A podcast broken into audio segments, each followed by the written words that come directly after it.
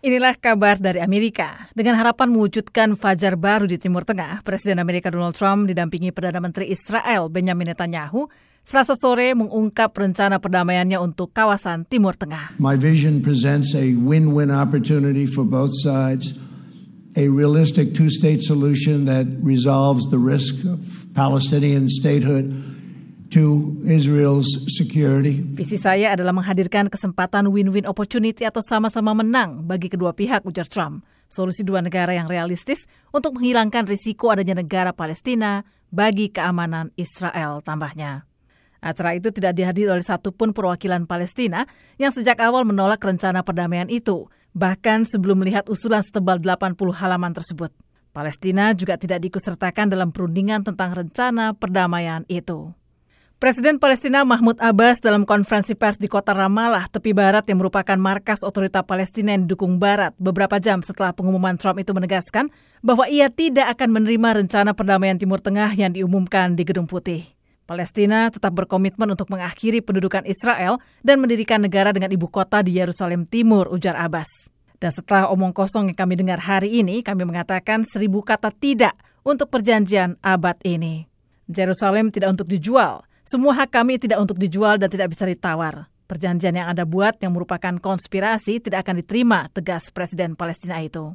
Trump melihat penolakan awal seperti itu sebagai hambatan sementara dan dalam pidatonya mengatakan ia telah mengirim surat kepada Abbas dengan mengatakan kepada pemimpin Palestina itu bahwa jika kelak ia memilih jalan perdamaian, Amerika dan banyak negara lain akan berada di sana dan membantu dengan berbagai cara. President Abbas, I want you to know that if you choose the path to peace, America and many other countries will we, we will be there.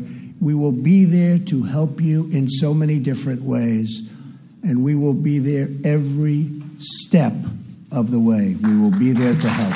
Menerima rencana perdamaian itu akan mendorong 50 miliar dolar investasi dari luar negeri, 1 juta lapangan pekerjaan baru bagi warga Palestina dalam 10 tahun, dan peningkatan pendapatan atau PDB Palestina hingga dua atau tiga kali lipat, janji Trump. One million great new Palestinian jobs will be created. Their poverty rate will be cut in half, and their poverty rate is unacceptable now and only getting worse. Their GDP will double and triple and much needed hope, joy, opportunity, and prosperity will finally arrive for the Palestinian people. Sudah saatnya bagi dunia muslim untuk memperbaiki kesalahan yang dibuat pada tahun 1948 ketika dunia muslim memilih untuk menyerang bukan mengakui negara Israel yang baru, ujar Trump. Mesir, salah satu negara yang ketika itu menyatakan perang terhadap Israel, kini tidak lagi menolak visi Trump. Kantor berita Middle East News Agency melaporkan Mesir menyampaikan penghargaan atas upaya berkelanjutan Amerika untuk mewujudkan penyelesaian damai yang adil dan komprehensif untuk masalah Palestina. Hal senada disampaikan Yordania. Menteri Luar Negeri Yordania Aiman Safadi dalam sebuah pernyataan mengatakan Yordania mendukung setiap upaya tulus guna mencapai perdamaian yang adil dan komprehensif yang akan diterima semua orang.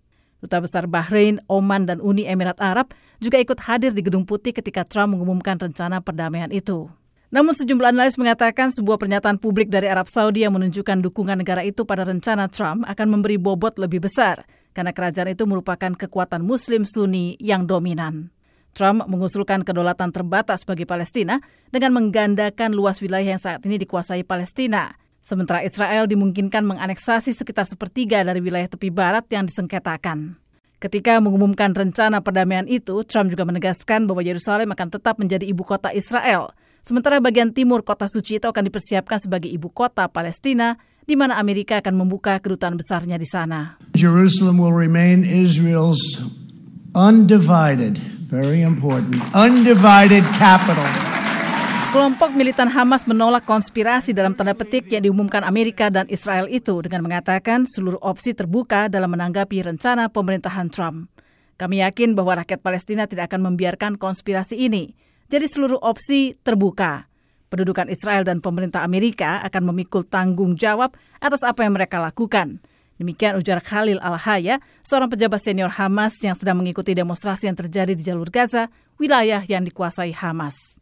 Para demonstran hari Rabu membakar ban dan foto-foto Presiden Donald Trump dan juga Perdana Menteri Benjamin Netanyahu.